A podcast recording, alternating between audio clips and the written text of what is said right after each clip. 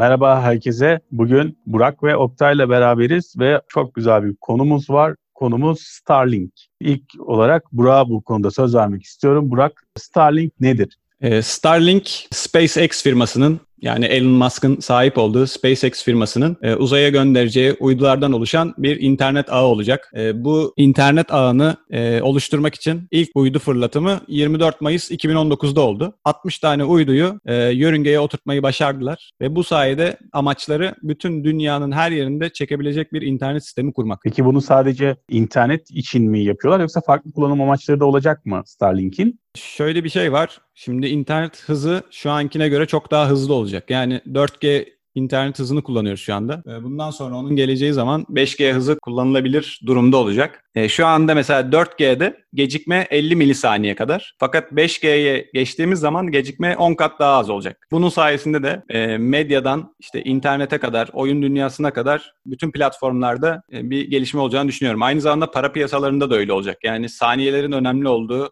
exchange piyasasında e, bu gecikmenin ne kadar az olması e, onlar için daha faydalı. E, tercih de edilebilecek yani bu sayede. Peki Elon Musk bunu neden yapıyor? Aslında onun hedefi bir futurist olarak düşünebiliriz. Bilmiyorum Oktay sen ne diyorsun bu konuda? Ben hep öyle evet. görüyorum. Bir idealist bir e, tarafı olduğu için adamın aslında yapmak istediği şeyler böyle şeyler. Yani böyle e, işte teknolojik olarak hani ileri bir safhaya getirmek olayı. Ee, işte Mars'a gitmek istiyor mesela adam. Bunu bunu da o, o motivasyonla yapıyor. Peki bugünlerde e, görebildiğimiz bir şey var. Starlink treni. Starlink treni ne demek? E, Starlink treni tabiri şöyle oluştu. Şimdi her fırlatışta, e, uydu fırlatılışında 60 tane uyduyu yörüngeye yerleştirdiğini söylemiştik. Bunları istifliyorlar. Yani roketin ucundaki kapsülde bunları üst üste 60 tane uyduyu istifliyorlar. Bu uyduların boyutu da bir yemek masası boyutunda ya da bir insan boyutunda diyebiliriz. Ortalama ağırlıkları da 230 kilogram civarında her birinin. Ve bu 60 uyduyu saldıkları zaman paket halinde bunlar yavaş yavaş e, günler geçtikçe birbirlerinden ayrılıyorlar. Mesafeyi arttırıyorlar. Üzerlerinde iyon motorları var. İyon itişi kullanıyorlar. E, ve bu süreçte yani bir haftalık süreçte gökyüzüne baktığımız zaman güneşten e, yansıyan ışınlar panellerine çarpıp bize yansıyor. Ve onları dip dibe bir tren şeklinde görüyoruz. Bu tabir oluştu yani daha sonrasında bu süreçte. Yani aslında bu böyle devam etmeyecek. E, sadece belirli bir süre birbirlerinden ayrılana, uzaklaşana kadar bir miktar bunları göreceğiz bu şekilde. Doğru mudur? Evet, her fırlatılışta bunu göreceğiz sonraki birkaç gün içerisinde. Hatta bir hafta içerisinde. E, her ay Elon Musk en azından bir roket daha fırlatıyor. 60 tane uydu daha e, yörüngeye yerleştiriyor. Kaç Bu, tane daha fırlatılacak? Şu anki anlaşma bildiğim kadarıyla 12 bin adet uydu. Bundan Amerika'da Federal İletişim Komisyonu'ndan e, izin alıyorlar. Ve 12 bin adet uydu için hazırda izni aldı. Ama onun planı e, en son aşamada 42 bin tane uyduyu yörüngeye yerleştirebilmek. Burada da tabii bir maliyet çıkıyor. Toplam Starlink'in maliyeti 10 trilyon dolar olacağı biliniyor. 10 trilyon dolarlık bir maliyeti olacak bunun. Peki ben bunu evime bağlatmak istersem ne kadar para ödeyeceğim? Onu Elon Musk ilk bununla ilgili açıklama yaptığında e, şöyle demişti, ücretsiz olacak. Yani çölden bile çekebilen bir internet ücretsiz olacak ve ben reklam yerleştireceğim aralara demişti. Sponsorlarla, reklamlarla bu işi yürüteceğini söylemişti. Fakat sonra bu fikirden vazgeçti ve bir fiyat ortada dönmeye başladı. Sanırım bunun ücreti 50-60 dolar civarında olacak aylık ücret. Tabii 100 dolara kadar da çıkabilir. Bir şey 1 gigabit internet Ger- Gerçekten. Evet, 1, 1 gigabit internetten bahsediyoruz ve dünyanın her yerinde çekebiliyor. Burada da aslında onun planı e, şu anda internet piyasasının geliri yıllık e, 1 trilyon dolara yakın. Kar elde edebiliyorsun yani. Bu payı elinde tutabilmeyi istiyor Elon Musk. Peki e, bu söylenen fiyat yani 50-60 dolar aslında bir kullanıcı için, son kullanıcı için e, ciddi bir rakam. Bunu insanlar, bireyler evlerinde kendi e, internet internetleri için, telefonları için mi kullansınlar? Yani bunu mu amaçlıyor yoksa şirketler kendi bünyelerinde şirketlerin bünyesinde kullanılması için yani ticari amaçla kullanılması için mi planlanıyor? Ee, aslında hem bireysel kullanım hem ticari kullanım için uygun bu Starlink uydularındaki bağlantı. Ee, çünkü hem telefon hatlarını etkileyecek hem yayın sistemini etkileyecek, medyayı etkileyecek. Ee, hepsiyle bağlantılı olduğu için e, bütün kurumlar ve bireysel e, kişiler de kullanabilir. Sen ne diyorsun Oktay bu konuda? Ee, şimdi aslında fiyatı karşılaştırırken daha şey yapmak lazım. Şu anki durumla karşılaştırmak lazım belki de. Ee, şimdi 1 gigabit internete 50-60 dolar ödemek şu anda mümkün değil zaten. Ama mesela en fazla 100 megabitlik internet olabiliyor. Yani Starlink uyduların onda biri kadar bir internet için e, 100 doların üstünde para ödemek gerekiyor zaten. Ama ben zaten şu anda mevcut işte 16 megabit ya da 24 megabitlik bir kullanımda normal bir kullanıcıyım ben yani ev, evimdeki bir kullanıcıyım. Facebook'a giriyorum, Instagram'a giriyorum, Twitter'a giriyorum. Yani bir şey yaptığım yok ya da Google'a giriyorum. Ve benim için işte bu 16 megabitler, 24 megabitler zaten yeterli. Ve daha fazla, daha fazla, daha fazla hız bana ne kazandıracak? Neden buna ihtiyacım var? Neden e, bu kadar para ödemeyi kabul etmeliyim? Yani bir, bir sürü neden olabilir ama hani bunların dışında o nedenleri de sayarız.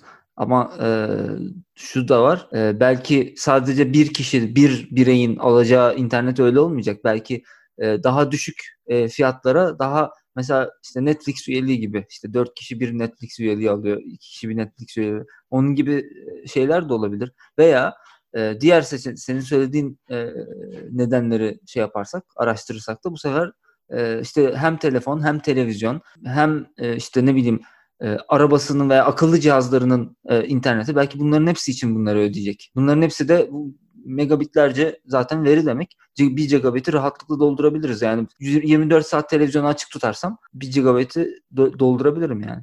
Peki bunun e, medyaya etkisinden ya da yetişme etkisinden bahset. Ya medyaya etkisi nasıl olacak? Televizyon ve radyo e, yayınlarına nasıl bir etkisi bulunacak? Şimdi aslında demin e, işte televizyonu içinde şunun içinde kullanacak dedik. Zaten şu anda hali hazırda e, medyanın kullandığı uydu sistemi e, şeyden çok daha pahalı. Starlink'in maliyetlerinden çok daha pahalı oluyor. Kocaman antenler e, kurmak zorundalar radyo yayını yani radyo dalgalarıyla yayın yapabilmek için e, ve uydular daha e, şey yukarı bir yörüngedeler ve o yüzden onların maliyetleri de yani uydunun kendisinin maliyeti de daha yüksek. O yüzden bu açıdan e, medyanın daha az maliyetle bu işleri yürütmesini sağlayacak. Sadece internete bağlayacak kendisini ve yayınlarını internet üzerinden yapacak anlamına geliyor bu. İşte ileride bir gün her kanalın 4K olduğunu düşünürsek insanlar işte 4K yayını kendi e, evlerini alırken e, karşılıklı olarak hem medya şirketleri hem de kullanıcılar e, hızlı bir internet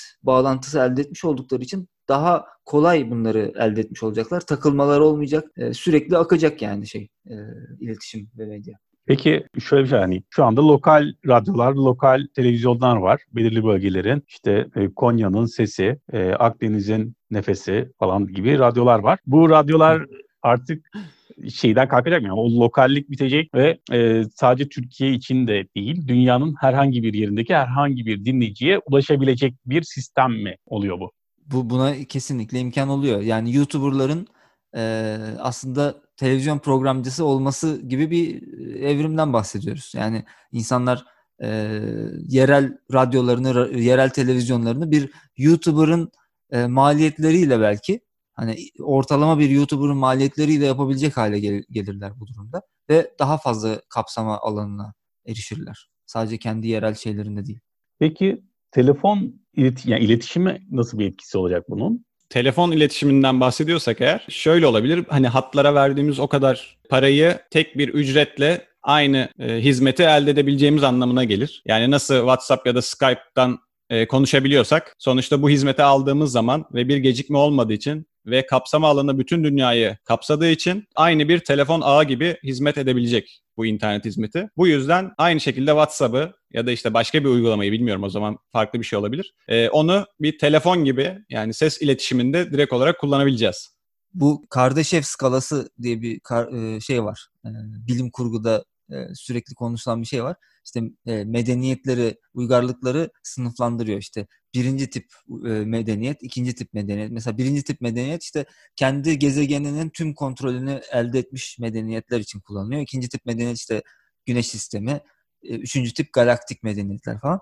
Burada şöyle bir şey var. Hani aslında biz eğer birinci tip bir medeniyet değiliz. Şu anda sıfırıncı tip medeniyetiz. Ee, birinci tip bir medeniyet olacaksak ilk önce evrensel bir iletişim sistemi yani bu telefonların e, evrensel hale gelmesi söz konusu ol, e, olması lazım. Aslında bu Starlink bunun bir parçası gibi görünüyor. Yani artık e, böyle işte şu anki hatlar sim kartlarla falan telefonlarımızı e, bağlamayacağız da gerçekten evrensel bir yani internet üzerinden telefon edeceğiz birbirimize. Hem görüntülü hem e, metin üzerinden hem de uygulamalar üzerinden birbirimizle iletişim sağlıyor. Aslında Starlink gibi adımlar e, interneti bir telefon ağına, birinci tip medeniyetlerin telefon ağına döndüren, o seviyeye çıkartan şeyler bunlar aslında. O açıdan bakabiliriz diye düşünüyorum.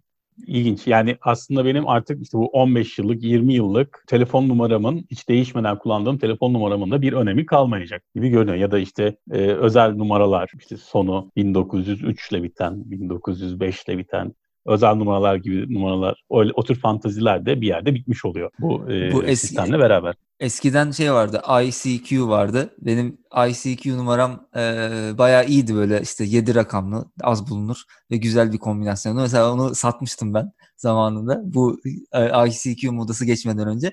Herhalde ee, burada, bunda da öyle bir şey olacak. İnsanlar birbirlerine şimdilik numaralarını satıyorlar ediyorlar ama modası geçince hiç para etmeyecek belki.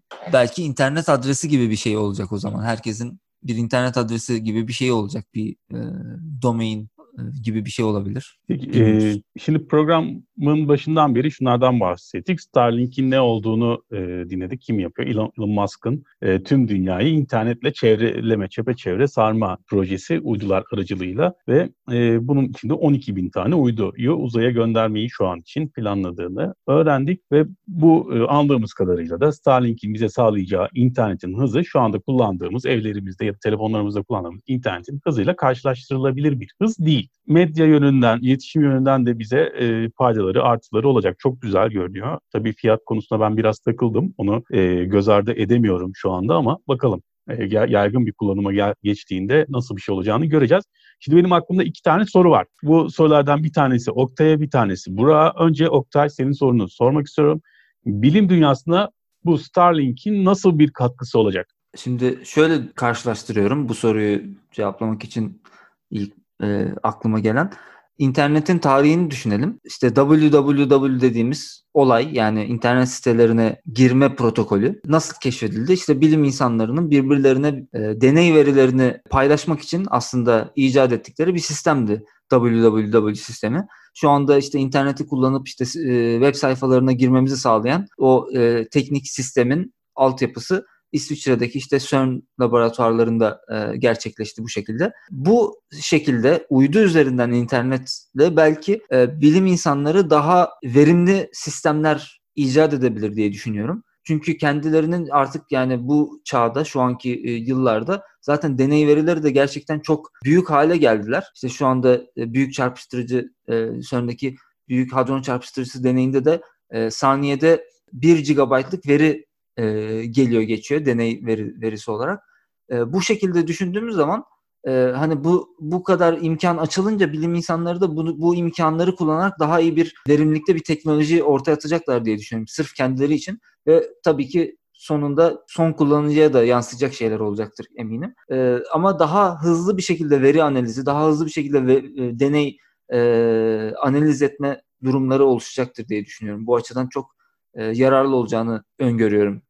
Teşekkürler. CERN demişken e, ilk podcast'imiz de CERN üzerindeydi. Eğer büyük hadron çarpıştırıcısı ve e, CERN ile ilgili konuları merak eden dinleyiciler varsa ilk podcast'imizde e, dinleyerek bilgi edinebilir. Şimdi ikinci soruma geçiyorum. Benim en çok merak ettiğim ve öğrenmek istediğim soru Burak. Oyun dünyasında nasıl bir etkisi olacak Starlink'in?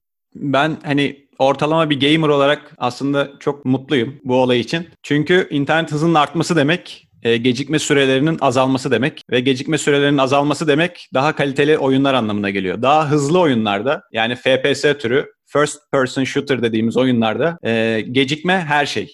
Ping süresi, gecikme, lag e, her şeyi ifade ediyor. E, ve eşit platformda eşit bir oyun sağlayabilmek için internet hızının çok iyi olması lazım. Ve bu açıdan büyük bir avantaj sağlayacağını düşünüyorum. Ama daha önemlisi e, oyun oynama sistemimizi bu tamamen değiştirebilir bu teknoloji. O da şöyle ki evimizde artık bir hardware bilgisayara belki de ihtiyacımız olmayacak ileride.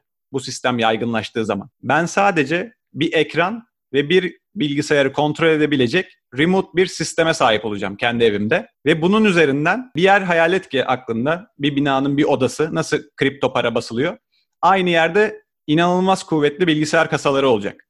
İşlemcisi ve ekran kartı çok iyi olan ve ben evimden bu bilgisayarları kiralayıp onun kontrolünü ele alacağım evden. Kendi masum ve klavyemle o bilgisayarı kendi evimden oynayacağım. Şimdi bu teknolojiyi elde edebilmek için inanılmaz iyi bir internet hızına ihtiyacım var. Şu anda o teknolojiye sahip değiliz ama e, senin de bildiğin gibi bunun üzerine denemeler var ve bunlar o zaman bütün oyun camiasında hayata tamamen geçmiş olacak ve artık evimizde böyle hardware bilgisayara ihtiyacımız olmayacak. En iyi oyunları oynamak için aylık belli bir ücret vererek bir yerdeki sisteme bağlanıp ben oyunumu oynayacağım.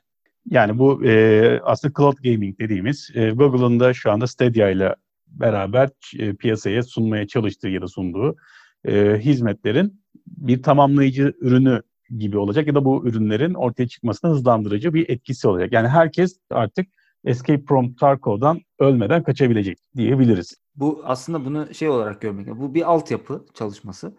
Ee, eskiden e, altyapıları işte devlet yapardı. Sonra şimdi böyle özele yap, yaptırma e, dönemi geldi. Şimdi direkt özel şirketlerin altyapı yapması e, söz konusu olmuş gibi oluyor.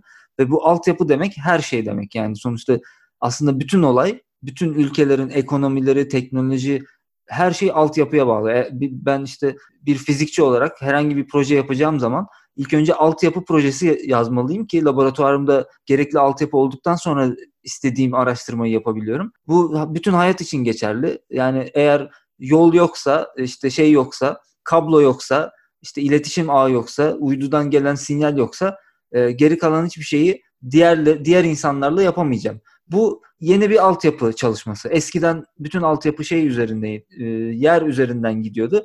Artık daha uzay üzerinden gitmeye başladı ve bu birçok olanağı beraberinde getirecek. Tıpkı işte tel, ilk telgrafın e, tellerinin şey olması gibi, çekilmeye başlanması gibi bir dönem. Artık telden şeye geçtik. E, uzaydaki e, sinyallerin altyapısına geçtik gibi bir durum var. Peki Şimdi bu sinyallerden bahsedince e, aklıma geldi. Biz Starlink'e nasıl bağlanacağız telefonumuzdan? Yani bir Wi-Fi'ye bağlanır gibi ya da bir mobil hatta bizim hiçbir şey yapmamıza gerek kalmadan bağlanır gibi mi bağlanacağız? Yoksa e, yine e, yerlere, işte sokaklara altyapılar döşenecek, modemler olacak. Bu tür şeyleri onlar aracılığıyla mı bağlanacağız? Muhtemelen çanak anten gibi bir şey olacak. Yani çok emin değilim onun e, ayrıntılarına. Yani ne düşünüyorlar, ne yapmayı düşünüyorlar.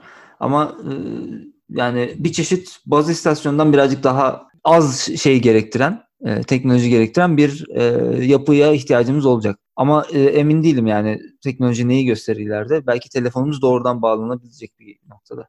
Starlink'in hep güzel taraflarını konuştuk. İşte internetimiz şöyle hızlı olacak, böyle kaçacak, oyunlar, bilim falan e, hep güzel şeyleri konuş, olumlu yanlarını konuştuk ama e, bunun bize bir dezavantajı olacak mı? Nasıl bir dezavantaj e, yaratır Starlink evet. projesi? Ben biliyorsun amatör astronomiyle de uğraşıyorum. Bu konuda bazı tedirginlikler var şu anda. O da e, gökyüzü objelerini çekmek için genelde teleskopumuzu kurduğumuz zaman e, uzun pozlama yapmamız gerekiyor gökyüzünde.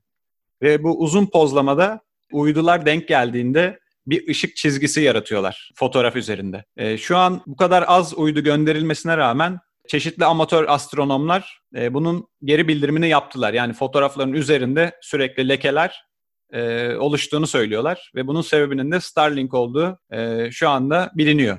Fakat Elon Musk bununla ilgili bir açıklama yaptı ve dedi ki panellerden yansıyan ışıklar geliyor ve belli bir yörüngeye ulaştıktan sonra bu lekeler e, artık oluşmayacak. Yani ışık yansımayacak belli bir e, yörüngeye geçtikten sonra. Ve onun için bu son gönderdiği uydu grubunda e, bir tanesini farklı programladı ve ışık yansıtmamasını sağladı ilk yörüngeye çıkacağı zaman. Ve böyle denemeler yapıyor. Ve onun iddia ettiğine göre e, astronomiyle ilgili ilgilenen hiç kimse bununla ilgili bir problem yaşamayacak ileride. Peki astronomi dışında etkileri neler olabilir? Yani şunu düşünüyorum ben bütün iletişim altyapımızı e, Amerika'daki bir özel şirkete emanet etmiş oluyoruz. Bunun bize oluşturabileceği dezavantajlar ne olabilir? Yarın bir gün Amerika ile ters düştüğümüzde şey diyebilirler mi bize? Kapattım sizin e, internetinizi. Hadi bakalım. Telefonlarınız çalışmayacak, internetiniz çalışmayacak, televizyon yayınlarınız, radyo yayınlarınız çalışmayacak. Ya da hatta belki o dönemde e, işte nesnelerin internetini de gelişmiş olacağını düşünürsek belki üretim hatlarımız çalışmayacak. E, tarımsal faaliyetlerimiz belki çalışmayacak. Kullandığımız, e, internetle ilgili kullandığımız hiçbir şey. Yani hayatımız duracak. Böyle bir ihtimal var mı? E, siyasi olarak o ihtimali bilemem tabii ama e, diyelim öyle bir, siyasi olarak öyle bir ihtimal oldu. E, yani böyle bir duruma e, geldik ve e, bizi kapatmaya karar verdiler. Bize e, iletişimsel bir ambargo uygulamaya karar verdiler. E, Batı dünyası. E, şimdi iki seçenek oluşur herhalde e, en temel olarak. Birincisi e, biz gerçekten ambargo yemiş olarak kendi içer, içimizde e, kısıtlı kalıp hiçbir şey yapamıyor oluruz tabii ki. E, bu gerçekleşebilir. Veya e, gideceğiz kendi uydularımızı fırlatacağız. Veya uyduları fırlatacak başka ama karşı tarafta olan birilerine bunu yaptıracağız. E, sonuçta e, uzay boşluğu yani aslında hala atmosferin e, içi sayılır orası. Orası kimse kimseye ait değil. Oraya e, başkaları da aynı şekilde Starlink teknolojisine benzer bir teknolojiyle uydu gönderebilirler ve aynı sistemi orada aynı altyapıyı, benzer bir altyapıyı kurabilirler. Eğer böyle bir durumda böyle bir şey yaşayan bir ülke olursa buna gücü varsa yani şey olarak e, insan kaynağı olarak o zaman bunu e, bundan kurtulabilir. Yani bu o kadar da şey değil. O, o kadar da büyük bir tehdit olmaz aslında.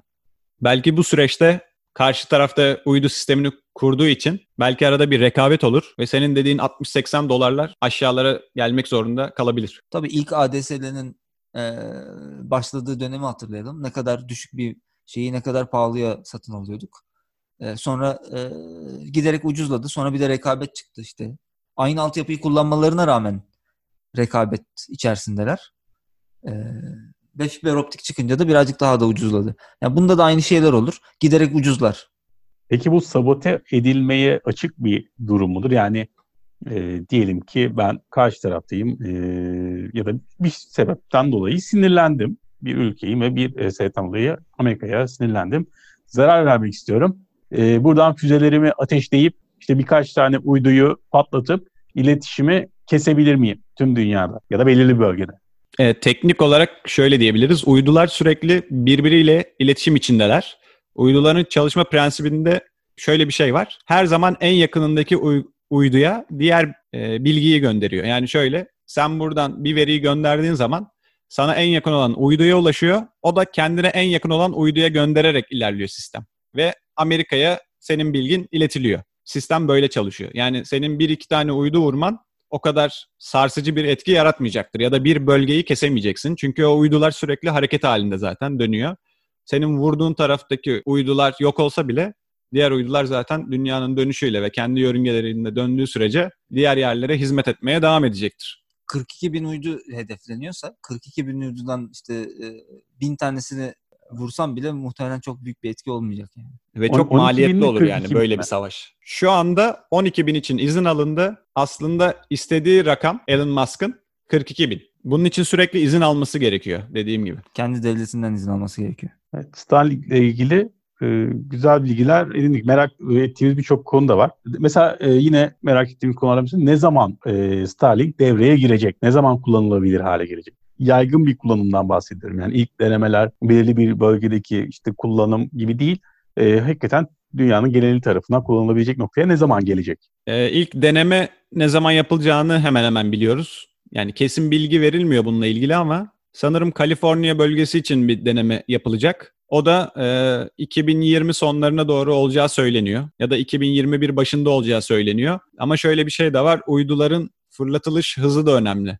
Yani şu anda ayda bir kez 60 tane uydu fırlatılıyor. Fakat SpaceX bunu daha fazla hızlandırarak ileriki zamanlarda ayda 2 uydu, 3 uydu fırlatmayı planlıyor. Ve e, bunun yaygınlaşması yani uygulanabilir hale gelmesi bu sürece bağlı. Uyduların fırlatılıyor olmasına bağlı. E, bir kesinti olursa bu tabii ki ertelenir. Ondan dolayı net bir e, şu anda bilgi yok bununla ilgili. Starlink e, merakla beklediğimiz değişik ve yine Elon Musk'ın e, çılgınca bir projesi.